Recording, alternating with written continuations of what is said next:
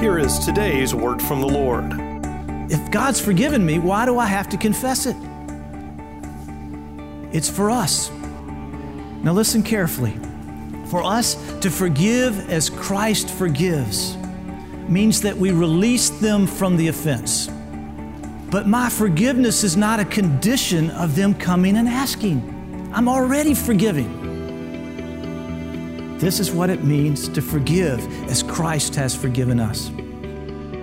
Now, if not, if I don't do this, what happens? Someone does something, I get hurt. I fester and I, I, nurse that hurt for a little while, and then it turns into resentment. And that's all happening in me. It's not happening to them, it's happening to me because I won't forgive them. For more information on A Word from the Lord, visit awordfromthelord.org.